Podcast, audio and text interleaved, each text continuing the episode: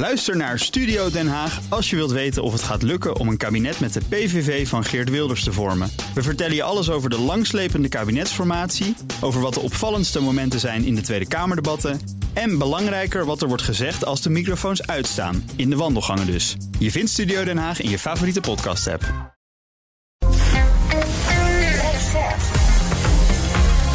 BNR Nieuwsradio. BNR breekt.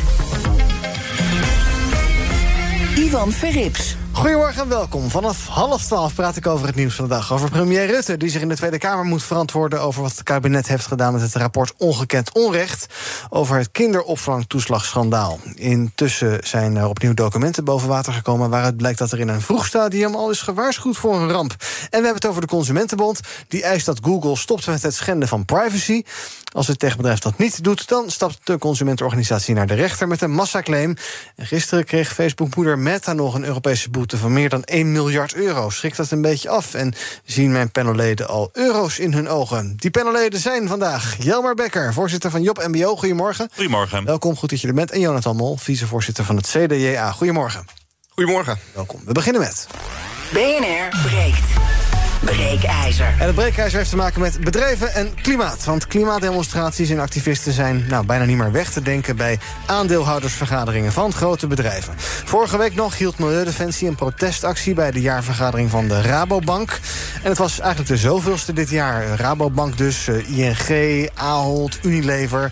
Ze kregen allemaal te maken met klimaatprotesten. En vandaag is Shell aan de beurt. De aandeelhoudersvergadering die rond dit moment begint... of net begonnen is in Londen.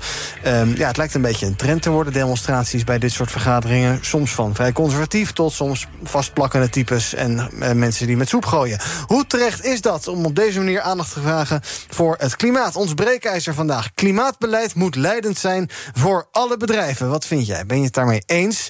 En vind je het goed dat uh, ja, bedrijven door activisten met de neus op de feiten worden gedrukt? Of vind je misschien dat uh, klimaatactivisten veel te radicaal zijn en hebben ze niet zoveel te zoeken op AVA's? 020 468 4 keer 0 is ons telefoonnummer. Als je wil reageren, uh, breekijzer dus. Klimaatbeleid moet leidend zijn voor alle bedrijven. 020 468 4 keer 0 Je kan ook van je laten horen via Instagram. Daar heten we BNR Nieuwsradio. Maar het leukste is als je even belt, dan spreek ik je zo in de uitzending. Het nummer, oké, okay, nog één keer dan. 020 468 4 keer 0 Zometeen hoor je hoe Jelmer en Jonathan erover denken. Maar ik begin bij uh, BNR's huiseconoom Han de Jong. Goedemorgen, Han. Goedemorgen, Ivan. Klimaatbeleid moet leidend zijn voor alle bedrijven. Wat vind jij? Ik ben het pertinent oneens met deze stelling. En uh, nou, dat kan ik wel eenvoudig uh, uitleggen. Uh, de enige reden waarom je het met die stelling eens zou zijn, dat is als je gelooft dat klimaatverandering een existentieel risico vormt. Um, nou, ik weet dat veel mensen dat denken. Uh, ik denk dat helemaal niet. Uh, en daarom ben ik het dus oneens met deze stelling. Oké, okay, ja, we gaan hier niet het hele klimaatprobleem, denk ik, oplossen nee. met elkaar.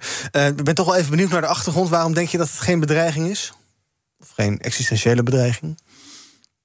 Nou ja, goed, maar dan ga je toch in over. Ja. Dan, dan, dat gaat toch leiden tot een discussie Eens, over, okay. over klimaat ja. en, en, klimaatverandering. En, en ja, dat moeten we misschien vermijden. Ja. Want het gaat eigenlijk vandaag, denk ik, over. Um, Um, ja, het, het, optreden van die activisten. Ja. En um, is dat nou goed wat ze doen? Of, en, en hoe moeten bedrijven daar nou eigenlijk op reageren? Ja, um, dan gaan we dus vandaag zien uh, Shell. Nou, uh, laten we maar gelijk eventjes kijken naar hoe dat er dan van, uh, vandaag uit gaat zien. En we hebben Follow This, dat is die groep die nou, een vrij kleine activistische investeerder is.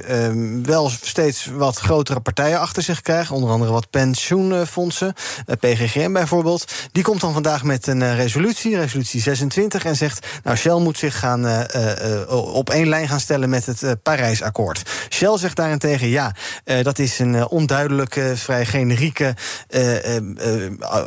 resolutie waarmee je komt. En dat gaat heel veel onduidelijkheid en ja, ook onzekerheid voor aandeelhouders creëren. Nou ja, dan kan jij dus goed vinden in, de, in, de, in, de, in het Shell-standpunt, neem ik aan. Ja, dat abso absoluut. Um, ja, weet je, met, met, uh, met resoluties die, die, uh, uh, ja, waarvan eigenlijk de strekking niet, niet helder is, ja, schiet je natuurlijk allemaal niet zo gek veel op. Mm -hmm. En we moeten natuurlijk ook toch onder ogen zien dat. Um, uh, ja, je, het kan natuurlijk, je kunt natuurlijk altijd zeggen: het, het moet meer zijn. Ja. maar een bedrijf als Shell doet natuurlijk al heel erg veel. Um, ja, heeft, een, heeft, een, heeft een, laat ik zeggen, een groene tak, investeert heel veel in, ook in niet-fossiel. Um, en in, in mijn optiek, maar goed, dan gaan we toch weer over iets praten waar we misschien niet over willen praten van, vanochtend. Uh, maar de wereld heeft gewoon nog, uh, nog decennia lang uh, fossiele brandstoffen nodig.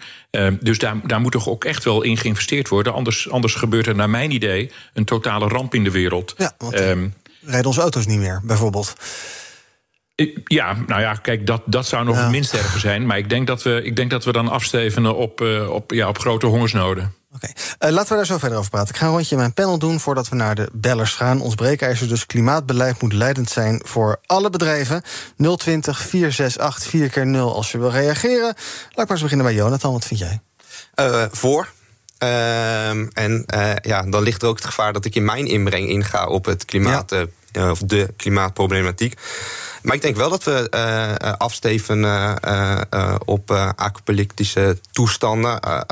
je wordt, zeker als je door Twitter scrolt, overspoeld door draadjes met oceaanwater die opwarmt. gigantische hitte, vooral onvoorspelbaar weer. Ja. Klimaatverruwing hoor je steeds meer. Daar was Italië vorige week weer een, een voorbeeld van maandenlang uh, ongelofelijke droogte gehad. Gigantische regenval. En dan zie je wat, uh, met, met landverschuivingen en, uh, en mm -hmm. gewoon tientallen doden. Dat is um, ongelooflijk problematisch. Ja. en dan is het dus van belang uh, denk ik dat ieder bedrijf um, klimaatbeleid uh, in het oog houdt. en dat we dan niet in een soort van um, kip-ei-verhaal gaan belanden. dat je bijvoorbeeld zegt van ja, nee, we, hebben nog decennia fossiel nodig. Dat zie je nu ook rond auto's. En dan zeggen mensen, ja, en als ik, als ik nu naar Frankrijk op vakantie ga, dan staan al die laadpalen er niet. Nou, Shell staat onder 30 kilometer als je naar Bordeaux rijdt. Mm -hmm. Had al zo'n supercharger netwerk staan.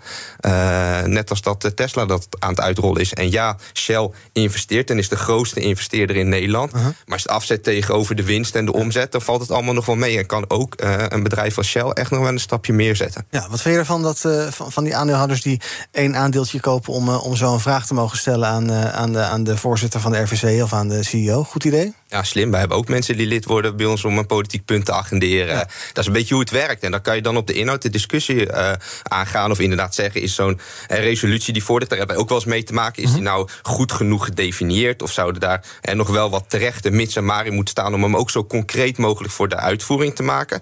Dat is goed om dat te bediscussiëren. Maar ik ben blij uh, dat dat wordt bediscussieerd op de aandeelhoudersvergadering vandaag. Jelmer, breekijzer. Klimaatbeleid moet leidend zijn voor alle bedrijven. Uh, ja, en um, ik ga hem ook wat meer uitleggen. Uh, stel je voor, je gaat naar de Albert Heijn toe en je wilt een fietslampje kopen voor, je, uh, voor je fiets.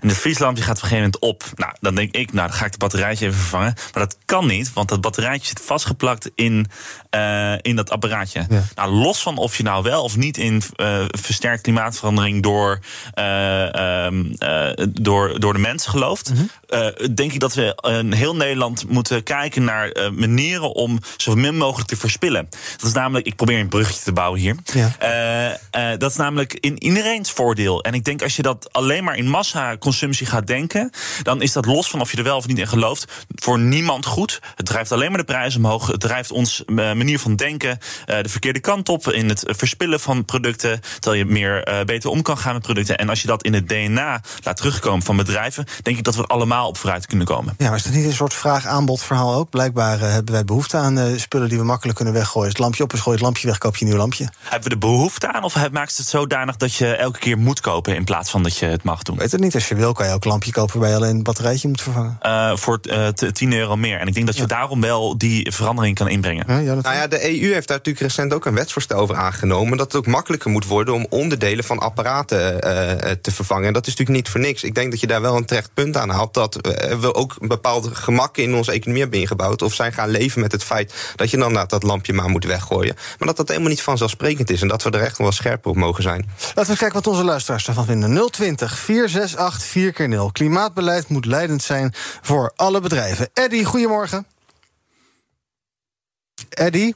Ja, goedemorgen. hallo, zeg het maar. Uh, nou ja, god, uh, de vorige spreker heeft er al een, uh, een heleboel voor ingevuld.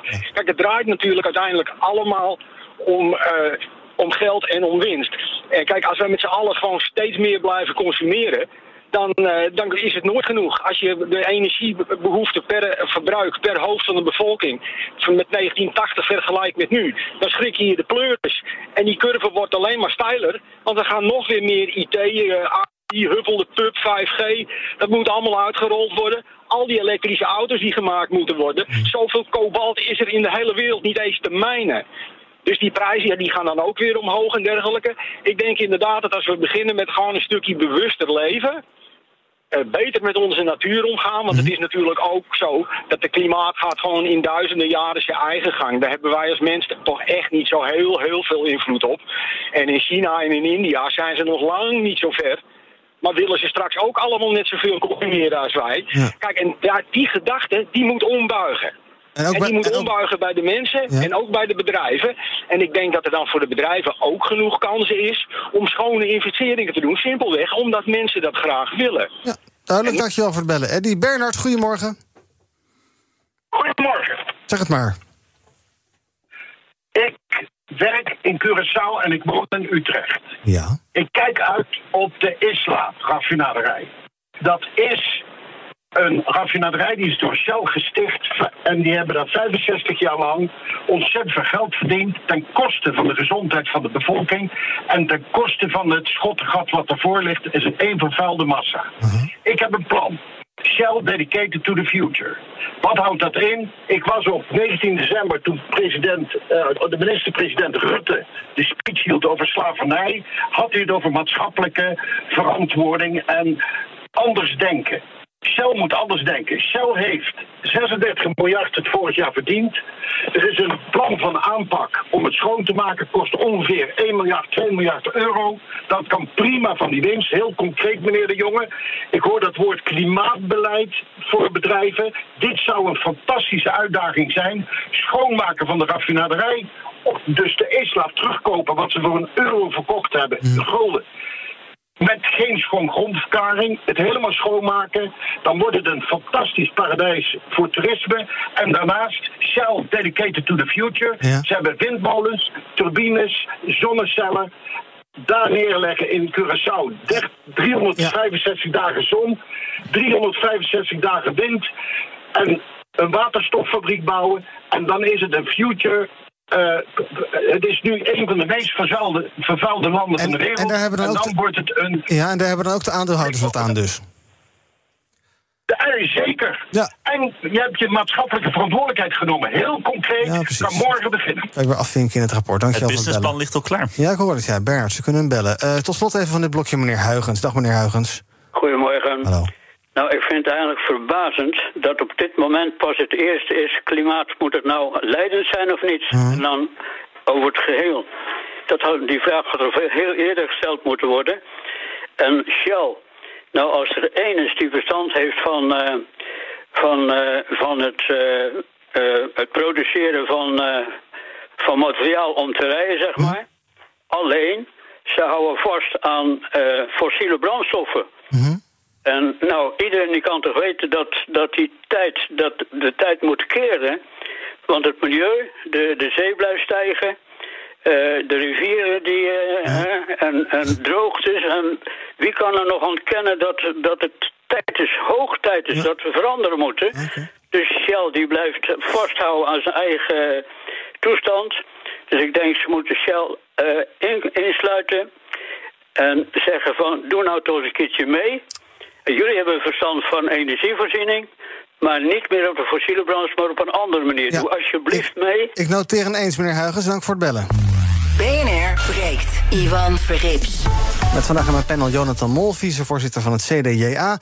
Jelmar Becker, voorzitter van Job MBO. Ook bij hem is onze huiseconoom Han de Jong. We praten over ons breekijzer. Klimaatbeleid moet leidend zijn voor alle bedrijven. En als je wil reageren, dan bel je naar 020 468 4 keer 0 Dus 020 468 4 keer 0 Uh, Han, ik zei net eventjes, die clubs zoals Follow This... dat krijgt langzamerhand wel meer, wat meer tractie. Hoe, hoe verklaar je dat? Ehm, Ja, ehm, kijk, weet je, iedereen wil natuurlijk het, het goede doen. Hè? En, ehm, en als ik, als ik, ehm, ik, ik ben dus duidelijk in de minderheid eh, van mensen, te- eh, in ieder geval tot nu toe, die dus oneens is met de stelling. Eh, maar als ik dingen hoor zeggen over minder verspilling en schoonmaken en, en veel beter rekening houden met het milieu, ja, daar ben ik natuurlijk ook allemaal voor. Ehm, Ehm, eh, maar, de vraag is natuurlijk ehm, ja, wat nou de rol precies is van die activisten bij die aandeelhoudersvergadering. En ik denk dat activisten ehm, eh, die zijn, die zijn heel nuttig, want die signaleren problemen. Eh, die zetten dingen op de agenda. Ehm, eh, ze vestigen de aandacht erop. Maar activisten zijn in mijn optiek ook eigenlijk altijd heel erg eenzijdig. Want ze richten zich altijd op één issue. Ze, neigen, ze neigen over het algemeen naar extreme. En ze zijn eigenlijk nooit tevreden. Dus je, je, je komt uiteindelijk, hè, als je naar activisten luistert, kom je uiteindelijk nooit eh, op een evenwichtige situatie uit. In mijn optiek. Ehm, en, en, en hopelijk, hè, als je nou zegt van ja, ze krijgen toch meer tractie, onder andere bij, bij eh, pensioenfondsen, et cetera. Nou ja, ho- hopelijk wordt het daar dan, daardoor dan toch wel wat evenwichtiger. Omdat ik dan zou denken dat die toch wel eh, meer belangen tegen elkaar kunnen gaan afwegen dan die activisten over het algemeen doen. Ja, dan ga ik even voorleggen. Eh, Zijn de clubs als Milieudefensie een soort uh, rupsjes nooit genoeg? Nou ja, eh, Misschien zijn ze vast tevreden als eh, Shell opgeheven is. is, is ook een beetje hun taak. Hè? Eh, als jij, je hebt in Nederland heb je extreme, eh, extreme en die eh, brengen toch altijd die verandering. Het is eh, iedereen die zegt: Oh ja, als we naar hun luisteren, dan gaan we alles doen wat ze zeggen. Dat is nooit het geval in Nederland. Dat is het ook nooit geweest. Maar wat ze wel doen, en dat is hun goed recht, is mensen eh, toch die, een kant opduwen waarvan zij volledig zijn overtuigd dat het die kant moet, op moet. Eh, en wat wij als, eh, hè, wat als regering, maar wij als mensen moeten be- bedenken, is dan: oké, hoe gaan we wel die kant op bewegen, maar hoe gaan we ervoor zorgen dat we het op een goede manier doen? Kijk naar de signalen en kijk naar het gevoel, maar kijk ook naar de feiten. En op die manier kan je mee bewegen. Toch- als je zegt, ja, als we één ding, als we een, wat- is het gezegd, als je een eh, hand geeft of een vinger geeft, dan Eh, pak je een hand. alarm eraf, ja. Ja, eh, ja, dat is niet helemaal de realiteit in Nederland. Wat dan? Ehm, eh, en, en daarbij nog aansluitend. ehm, stel je hebt nu wat aandelen Shell genomen. Dan was het een ongelooflijk leuk jaar afgelopen jaar. eh want megawinsten. Overigens om een hele cynische reden dat die megawinsten tot stand zijn gekomen natuurlijk. Hè. Ehm, hè, maar dan heb je daar een mooi dividend op gepakt. Maar stel, ik, eh, ik ben jong. eh, ik beleg ook een beetje voornamelijk op indexfondsen op lange termijn. Dan mag ik hopen dat Shell ook bezig is. Hoe Shell over 30 of 40 jaar ook nog bestaat. En laten we daarop hopen. Bij Shell werken volgens mij meer dan 10.000 mensen in Nederland. Het zou heel mooi zijn als Shell over 30, 40 jaar een bedrijf is wat gewoon helemaal meesgaan in die energietransitie. Aan onze energievoorziening meedoet. Inderdaad, met die windturbines, met waterstof, met snellaadpunten. Eh en dan maken ze hopelijk dan nog steeds winst. Eh, en dan hebben we eh, onze pensioenen worden ook in bedrijven zoals eh, Shell belegd. Dus je hoopt ook dat zo'n bedrijf die transformatie maakt. Eh, maar ik vind het bijzonder kortzichtig dan ook. En ook een risico voor toekomstig dividend en de toekomst van het bedrijf zelf. eh, als je dan dus nu niet klimaatbeleid gaat meenemen. Jan, goedemorgen. Goedemorgen, Ivan. Nou, ik ben het eh, oneens met de stelling. Eh, ten eerste omdat eh, klimaatverandering sowieso iets is wat al door de vele eeuwen heen al aan de hand is geweest. En toen was er nog geen industrie en toen werden er nog geen fossiele brandstoffen gedolven.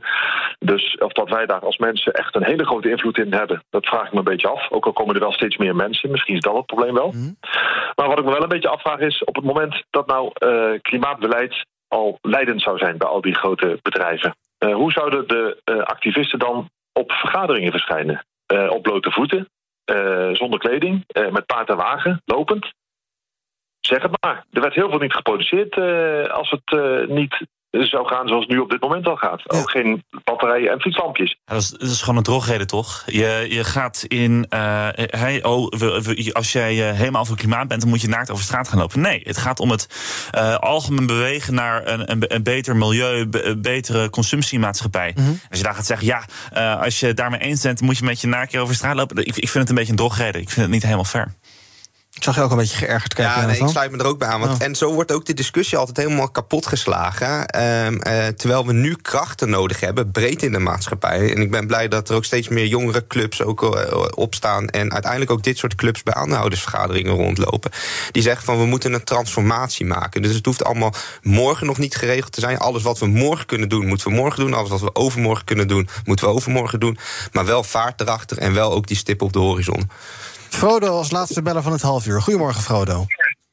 Ja, goedemorgen, Iwan. Ehm, ik had vandaag een stuk gelezen over klimaatangst en klimaathysterie. Ja. Eh, leidt tot een slechtere klimaataanpak. Gebaseerd is op angst. En klimaatkennis Mhm. eh, leidt tot een constructievere aanpak. Dus even daarin gaan op Follow This en Ex- Extinction Rebellion en vastplakkers. Het leidt, het is, ik snap een angst wel en een eh, beweegreden wel, maar het is ineffectief. Dat is gewoon een langdurig onderzoek geweest. En, eh, en nog een vraag over Han de Jong. Ja. Hij is jullie huiseconoom. Ja. En volgt me al een twee jaar, sinds eh, corona, of drie jaar. Ik, toch ben ik wel benieuwd wat zijn standpunt is. Ik vind dat we daar als luisteraar wel een beetje recht op hebben. Want hij praat wel mee over hele belangrijke zaken. Ja, Ehm, eh, nou, ik wil het nog even voorleggen aan Han maar misschien is het be- beter als jullie het eventjes... eh, ja, ik weet niet of Han er iets over wil zeggen. Of, ja, ik weet het eigenlijk niet. Hij, hij is econoom, dus ik ga hem niet over allerlei andere dingen bevragen. Han?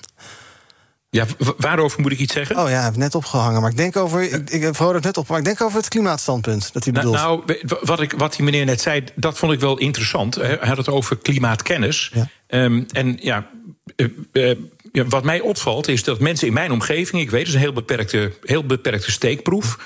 Ehm, eh, maar mensen in mijn omgeving die het meest overtuigd zijn van de catastrofale gevolgen van klimaatverandering, die hebben, als je een beetje doorvraagt, over het algemeen juist de minste kennis van klimaat. Ehm, nou, vanochtend, toen jullie mij vroegen om aan deze discussie mee te doen, ehm, toen heb ik aan mijn jongste dochter eh, gevraagd van, goh, die, die is, zit ook erg op die klimaatkant. Ik zeg, weet jij eigenlijk eh, wat de concentratie van CO2 in de atmosfeer is? Eh, en, en weet je waar het dan vandaan komt eh, en, en, en ehm, hoe snel het stijgt? Nou ja, ze had, ze had totaal geen idee. En ja, weet je, wat mij betreft is dat zo'n voorbeeld van iemand die een hele sterke mening over iets heeft, maar, maar zich toch eigenlijk in de feitelijke achtergronden, eh, met, alle respect voor mijn eigen dochter, maar onvoldoende heeft verdiept. Ja, dus wat jou betreft, eh, kennis over klimaat zeker eh, doen... en daar ook je beleid op aanpassen, klimaathysterie... eh, daar krijg je wellicht alleen maar foute besluiten over. Het laatste wordt in de studio hier.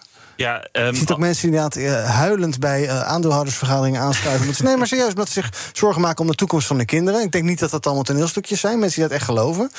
Eh, wat, wat, wat, nou, wat ik niet denk, wat, wat ik van wetenschappers heb gehoord. Kijk, weet ik wat de percentage CO2 in de atmosfeer is? Ik weet trouwens in welke eenheid ze het meten. Eh, eh, geen idee. Eh, het, het, zijn, het zal niet, we gaan niet heel hoog zijn en dat zou lijken dat het weinig geen probleem is. Maar wat we wel moeten realiseren is dat het wel langzamerhand door mensen, dat zie je ook in de grafieken, ja, die klimaatverandering dat gebeurt al ja, honderden miljoenen jaren. Ja, dat klopt. Maar nu, is nu, versterkt. Je ziet dat het over de honderden jaren dat wij zijn be- begonnen met het produceren, massaproductie, dat het erger is geworden. Gaat het over 20 jaar de wereld in onder? Nee. Gaat het over 100 jaar eh, eh, in het Midden-Oosten, in Nederland, eh, erger, droger zijn? Ja. Laten we daar naar kijken. Laten we daar constructieve gesprekken over voeren. Laten we de bedrijven motiveren om daar echt iets mee te doen. Als we dat niet doen, hebben we straks allemaal een nog groter probleem. Dat is het gesprek dat we moeten voeren. Op onze Instagram-pagina kan je de rest van de dag nog reageren op deze stelling. Klimaatbeleid moet leidend zijn voor alle bedrijven. Daar is nu 55% het mee oneens op Instagram. Daar kan je dus nog de hele dag van je laten horen. Overigens kwam net het nieuws binnen dat de eerste activisten bij Shell zijn eh, weggedragen door de beveiliging daar bij het begin van de jaarvergadering. Eh meldt een verslaggever van het ANP. Dus nou ja, we gaan zien wat daar uitkomt. En daar hoor je uiteraard later meer over vandaag hier op BNR. En zometeen, eh, ik dank Han de Jong, onze huiseconoom. En zometeen ga ik verder praten met Jonathan en Jelmer over het nieuws van de dag. Over de toeslagenschandaal en het debat daarover. Dit keer komt Mark Rutte wel naar de Kamer. En EU-lidstaten willen een verbod op de vernietiging van onverkochte kleding en schoenen. Dat dat überhaupt gebeurt is natuurlijk wel tamelijk bizar. Hoe dat verbod er dan uit komt te zien, eh, gaan we zo bespreken in eh, BNR Break. Tot zo. Ook Harm Edens vind je in de BNR-app. Je kunt BNR Duurzaam niet alleen live luisteren in de app, maar ook terugluisteren als podcast, zoals al onze podcasts. En naast dat de BNR-app Breaking News meldt, houden we je ook op de hoogte van het laatste zakelijke nieuws. Download nu de gratis BNR-app en blijf scherp.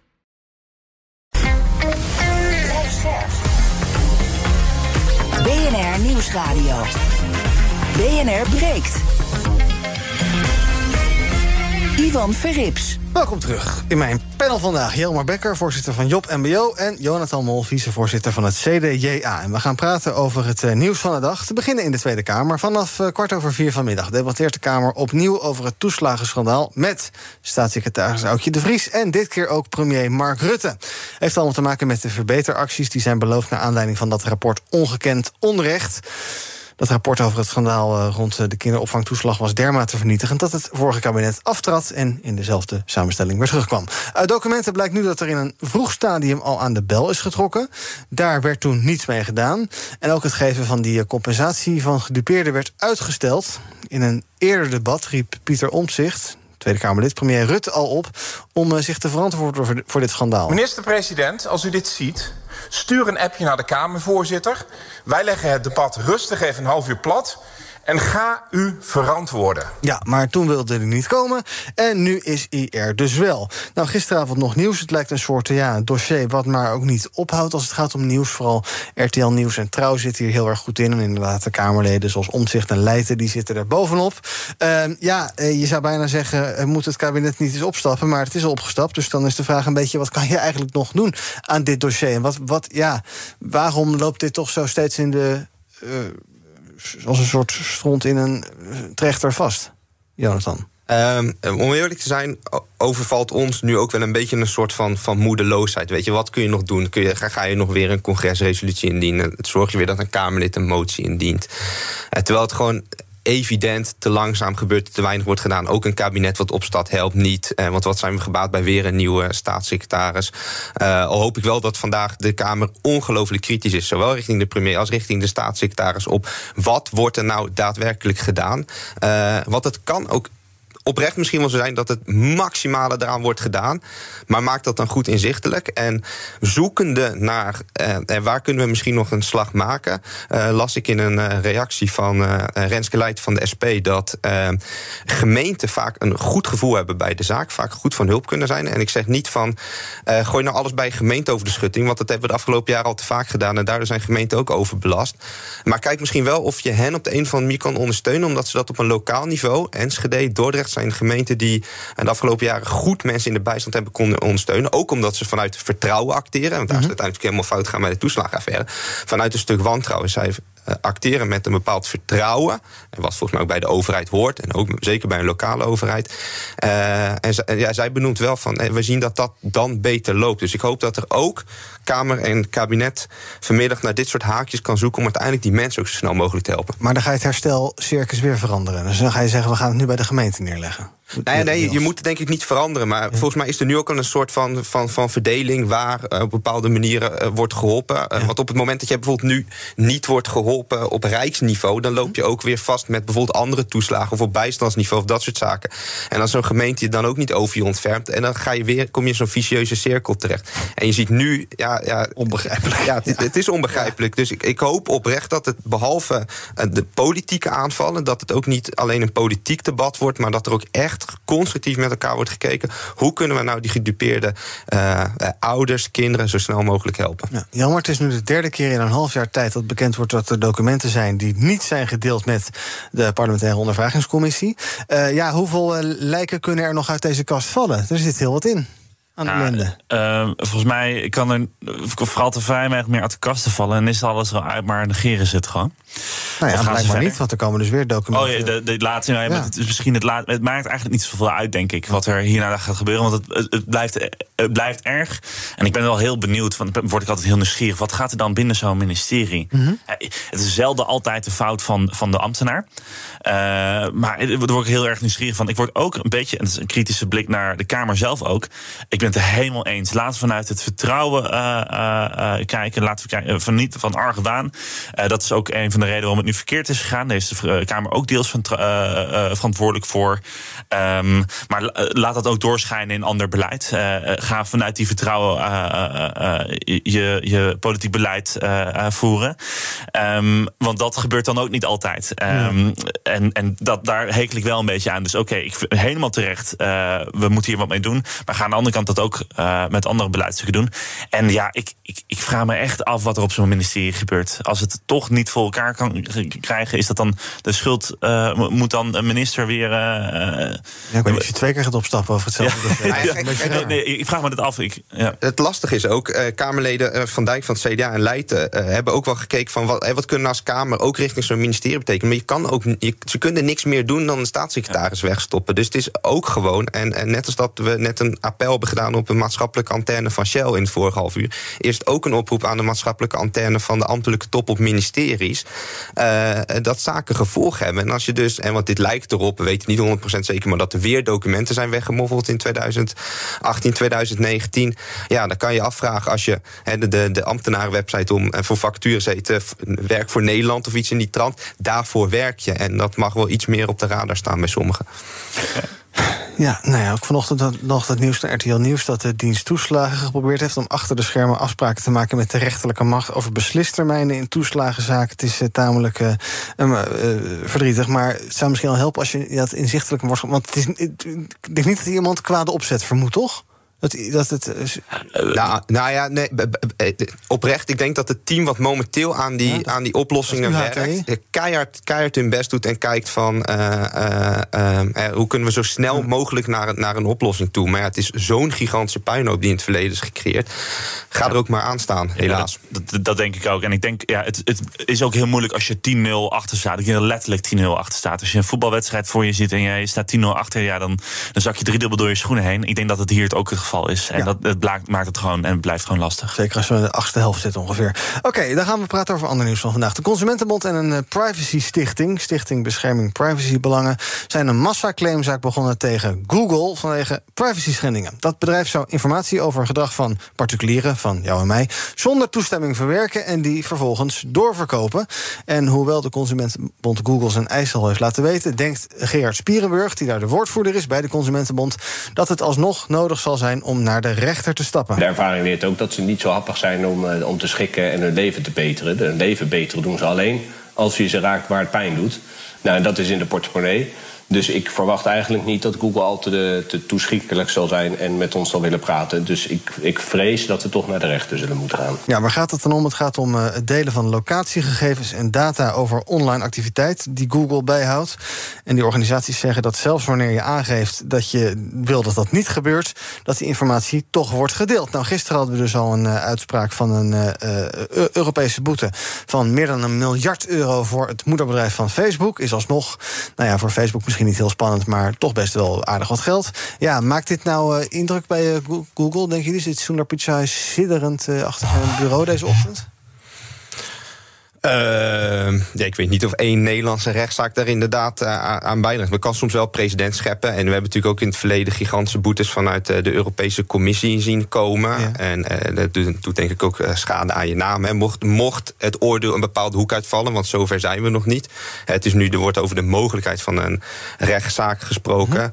-huh. maar ik denk dat daar inderdaad wel ook op de Amerikaanse burelen wel mee wordt gekeken. Ja. Maak je je zorgen om je privacy online? Nou ja, um, um, nee, maar niet om de reden dat je denkt. Want ik maak me er geen zorgen om. Want ik weet toch al dat alles wat ik doe, ja. alles wordt opgeslagen, alles wordt gebruikt. Je bent, uh, al doe je heel erg je best uh, om het te verbergen, wordt alsnog alles opgeslagen.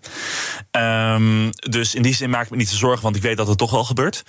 Um, uh, en ik, ik denk dat daarvoor, ja, keihard Het gaat niet eens om geld. Het gaat om het gebruiken en de afspraken die we als maatschappij en met, met landen met elkaar maken. hey, hoe gaan we om met informatiestromen?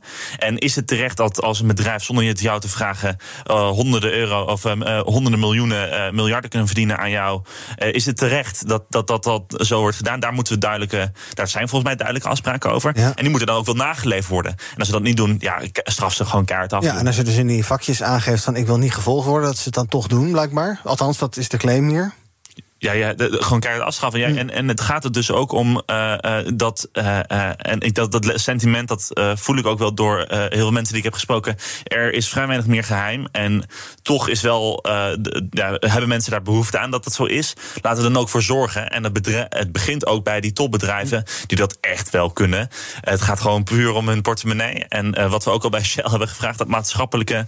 dan moet je daar ook in het bedrijf laten doorzetten. nou, Jonathan, geen Google maar gebruiken meer. Oh nee, dat kan eigenlijk niet. Dan kan je niks meer. Nee, ja, kom nog maar eens even met een, uh, met een alternatief aan. Ja, wat mensen van goed die werkt, mensen die inderdaad. proberen inderdaad alle Google-diensten te mijden. Maar dat is vrij ingewikkeld online. Ja. Jij, jij blijft gewoon googelen? Eh, ja, ik heb wel een klein beetje eh, wat jij zei. eh, er is inderdaad heel veel bekend. Kijk, ik vind het meer belangrijk. Je hebt, je hebt brede ontwikkelingen nu in digitalisering. Zorg nou voor een goed wetgevend kader en daaraan moet het uiteindelijk getoetst worden. Ik lees overigens hier dat Google getracht heeft contact op te nemen met die partij die nu die rechtszaak aanspant en daar geen gehoor heeft gehad. Denk van probeer er ook gewoon even samen uit te komen. En als, als we wat zij benoemen, als dat, dat klopt dat Google dat doet, eh, lijkt me ook een eh, punt om te verbeteren. Ook Harm Edens vind je in de BNR-app. Je kunt BNR Duurzaam niet alleen live luisteren in de app, maar ook terugluisteren als podcast, zoals al onze podcasts. En naast dat de BNR-app Breaking News meldt, houden we je ook op de hoogte van het laatste zakelijke nieuws. Download nu de gratis BNR-app en blijf scherp. Vanzelf. BNR breekt. Gaan we kijken wat de twee J's, Jelmer en Jonathan, is opgevallen in het nieuws vandaag. Jelmer, ik wil bij jou beginnen in Groningen. Ja, in Want Groningen. De Keiweek, eh, dat eh, klinkt ongeveer zo. Ieder jaar in augustus gebeurt er iets heel bijzonders in Groningen. De Keiweek. Meer dan 5000 mensen komen bij elkaar om hun studententijd op de beste manier te beginnen. Wat begon dat muziekje heftig? Heftig distorted. Maar oké, eh, het is dus inderdaad eh, de, ja, de introducieweek daar. Eh, daar is het nieuws over. Ja, super vet. de MBO-studenten eh, mogen officieel meedoen aan eh, eh, de Keiweek, de introductieweek van Groningen. En ehm, eh, nou ja, eh, een eh, jaar geleden is het ook al in Utrecht gebeurd. Daar ben ik ook persoonlijk mee aan de slag geweest. En ik ben super blij dat Leiden eh, eh, ehm, en nu Groningen en ook andere steden door, Nederland, door Nederland het ook gaan doen. En het, is zo belangrijk dat dit gebeurt. Want sinds 2020 zijn MBO's officieel studenten. Zo worden ze niet altijd behandeld. En dit is weer zo'n juiste stap in de goede richting.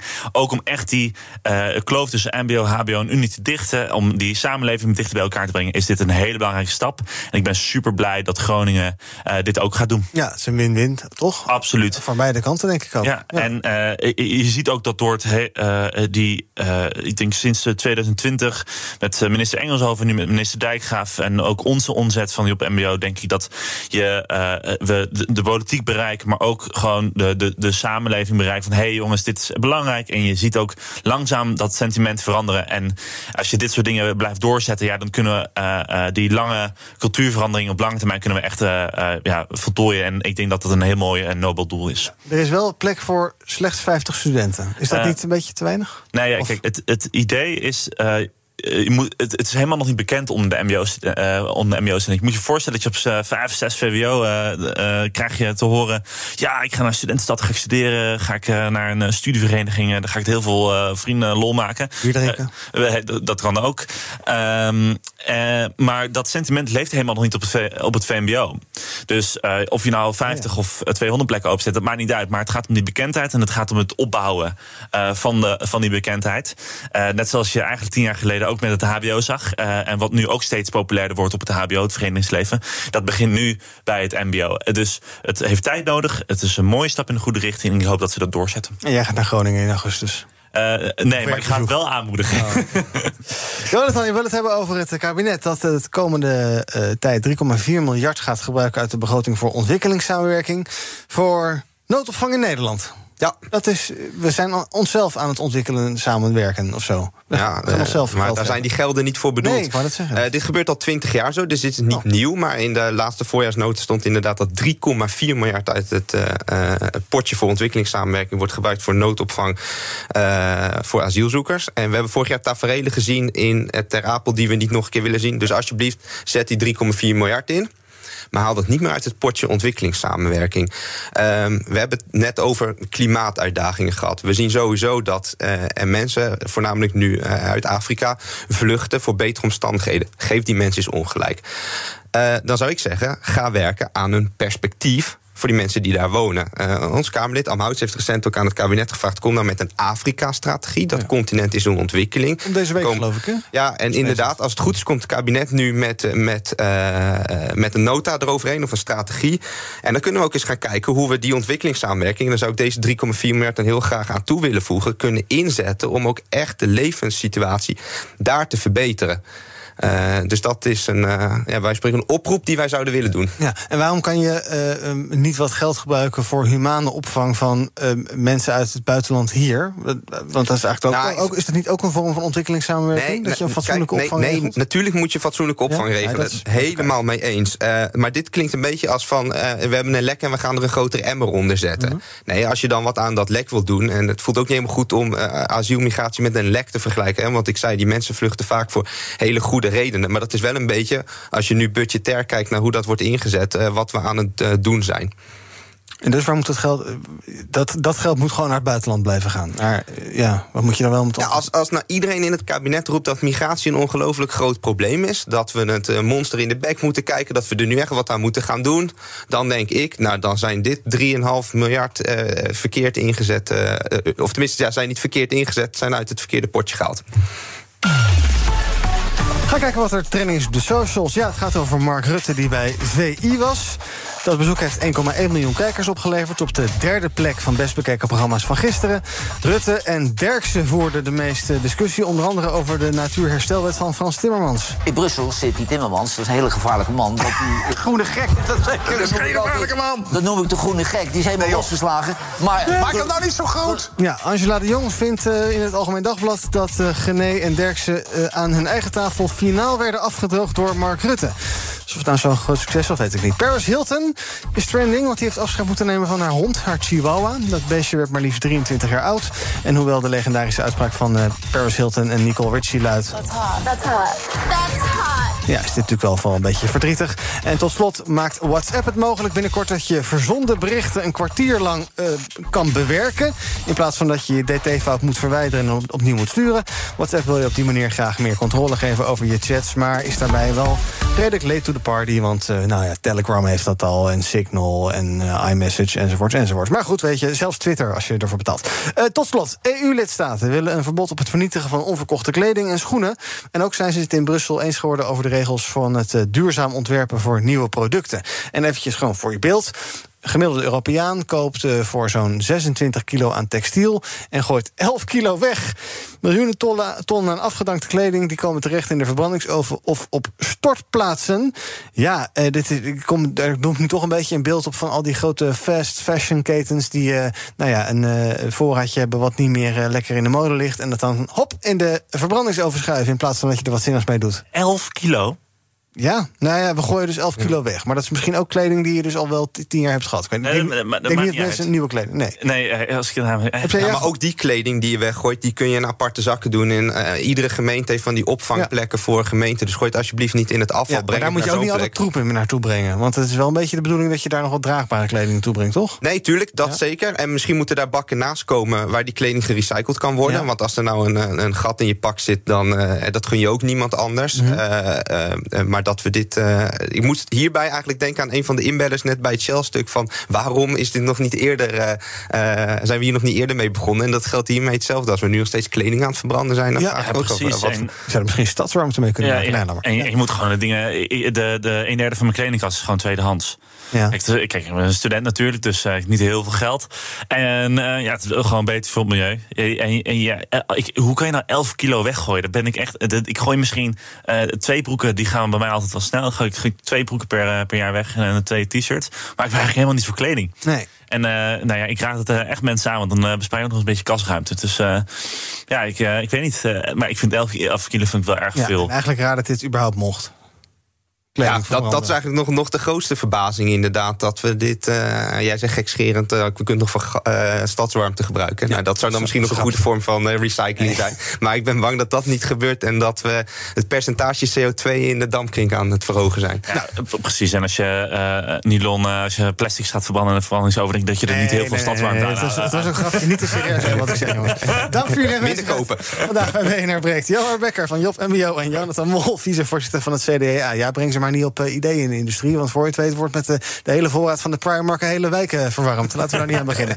Dank uh, nogmaals voor jullie aanwezigheid vandaag. Morgen ben ik er weer. Tot die tijd volg je ons via de socials. Instagram, YouTube, Twitter, TikTok, LinkedIn. Zometeen 2,5 uur lang zaken doen. Gepresenteerd door Thomas van ook Harm Edens vind je in de BNR-app. Je kunt BNR Duurzaam niet alleen live luisteren in de app, maar ook terugluisteren als podcast, zoals al onze podcasts. En naast dat de BNR-app Breaking News meldt, houden we je ook op de hoogte van het laatste zakelijke nieuws. Download nu de gratis BNR-app en blijf scherp.